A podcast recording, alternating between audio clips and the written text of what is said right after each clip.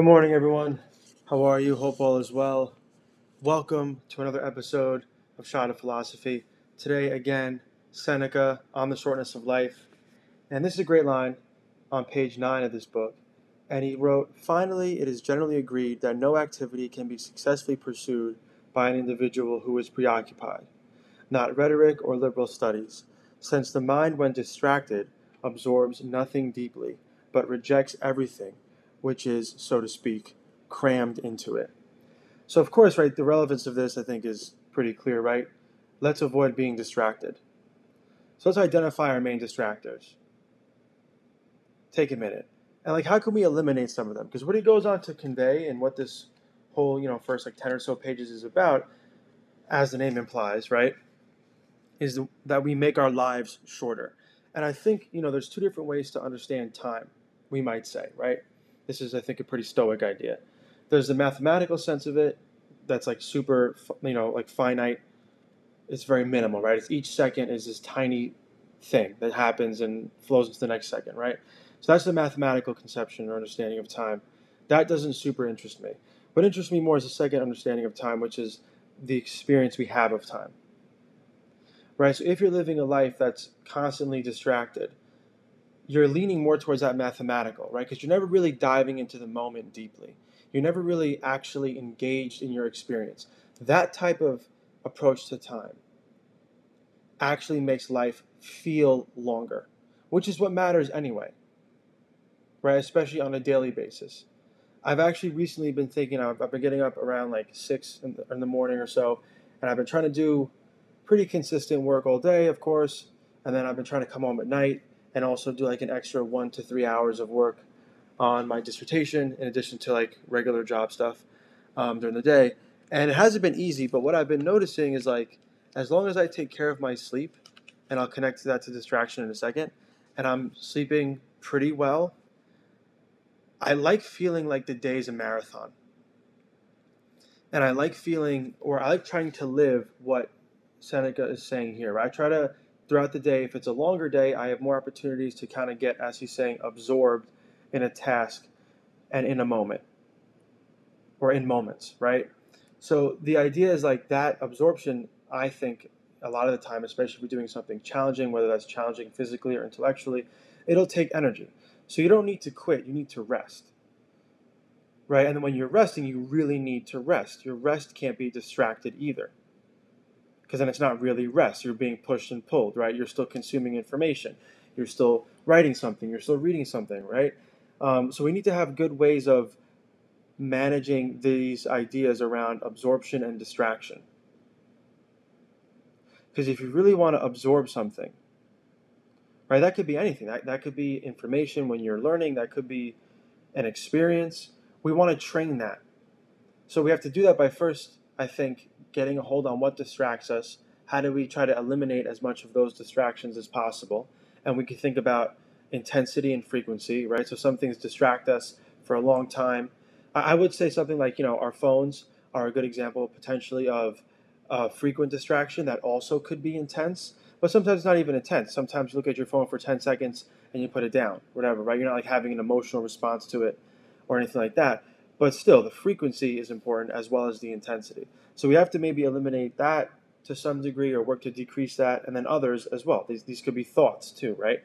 Thoughts that just distract us that we then follow, and then they end up distracting us frequently and or intensely. Let's get rid of some of these things, right? And we want to practice absorption in our daily lives. So I mentioned getting up earlier and going to sleep earlier and more effectively. Well, I've noticed that if I'm trying to go to sleep and I'm like laying down and I'm scrolling on my phone, that's going to prevent me from falling asleep if I lay down and I'm scrolling in my mind, that's also going to prevent me from going to sleep. So I typically, you know, have a nighttime routine, whatever. Um, I try to do some reading before I go to sleep.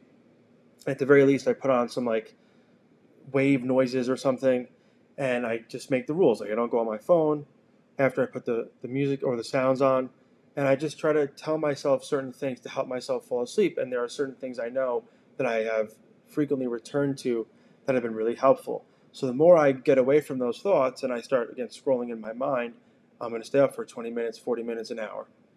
Right? So these are the types of again physical material cues and also spiritual mental cues that we can habituate so we get rid of our external, internal distractions and get absorbed in, for example, with sleep, absorbed in the feelings of relaxation.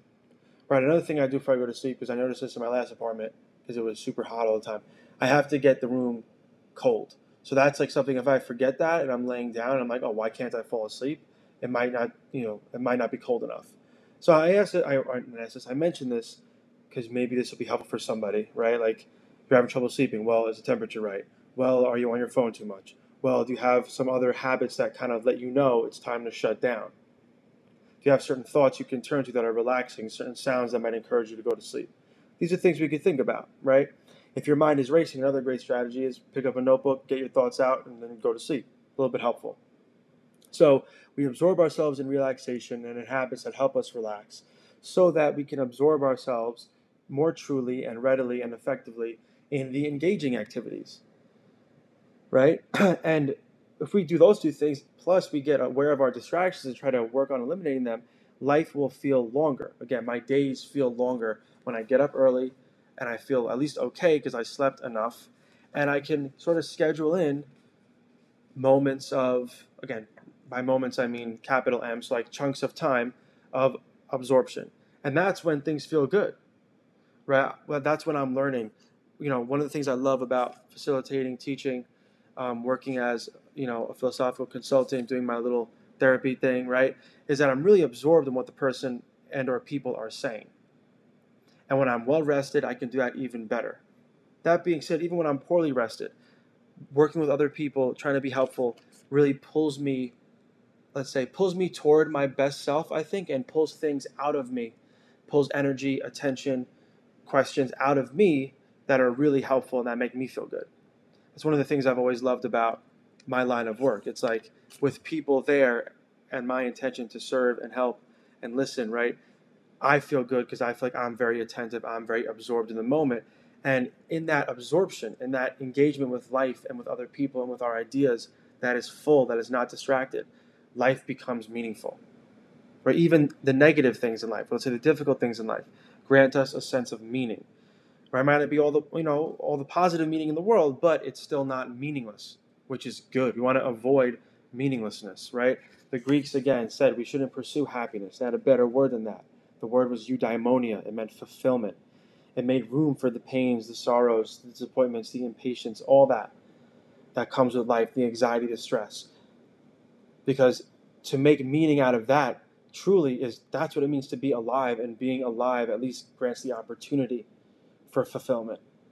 And being alive is a state that we choose, right? Or let's say being fully alive is a state that we choose, and we know it's better, right? So we practice that absorption. And I really think, you know, even the last idea we have from Seneca, right? The mind that's distracted and absorbs nothing deeply because it's distracted, right? Has stuff like crammed into it. And I feel like that really applies also to, to my day when I get up a little bit later which I haven't recently, which is good because when I get up even at 7 or 7:30, my days feel crammed. I can't make space enough to get absorbed in even projects like this, right? So we want to situate our lives, maybe we might say, such that we have room to get absorbed in what is meaningful to us. And we get absorbed to create meaning with the things that populate our days. That involves energy management and time management. So, let's get focused, I guess, is sort of a takeaway from today. And try to think of times in your life where you've lived this absorption idea.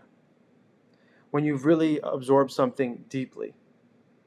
Right? We might think of this as a memory that connects to learning something important. We might think of it as a recent memory, you know, of a conversation we had that was super engaging. And think about the pleasure and the joy and the fulfillment that comes from that. And then try to make practices around it. Try to make times during the day, right? One of my favorite ideas, it has to amount to, you know, I have to do some type of project with this, I think. But that great Simone Weil quote, right? 15 minutes of true attention is better than a great many works. Or better than, than many great works, right? Think about how we might populate our day today with some undistracted absorption and see the type of meaning and life that we can make as a result of that.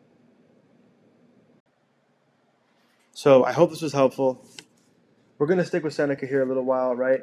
Let's make our lives and our days feel longer and feel more meaningful, which is to say, more alive, by trying to continue our work with him and see what he has to offer, right? So let's eliminate some distractions. Let's make time for absorption by seeing and realizing, if we agree with Seneca, right, that in order to really absorb things deeply, we can't be so distracted. We can't be so preoccupied. Hope this is helpful. Thank you for listening, and I'll talk to you soon.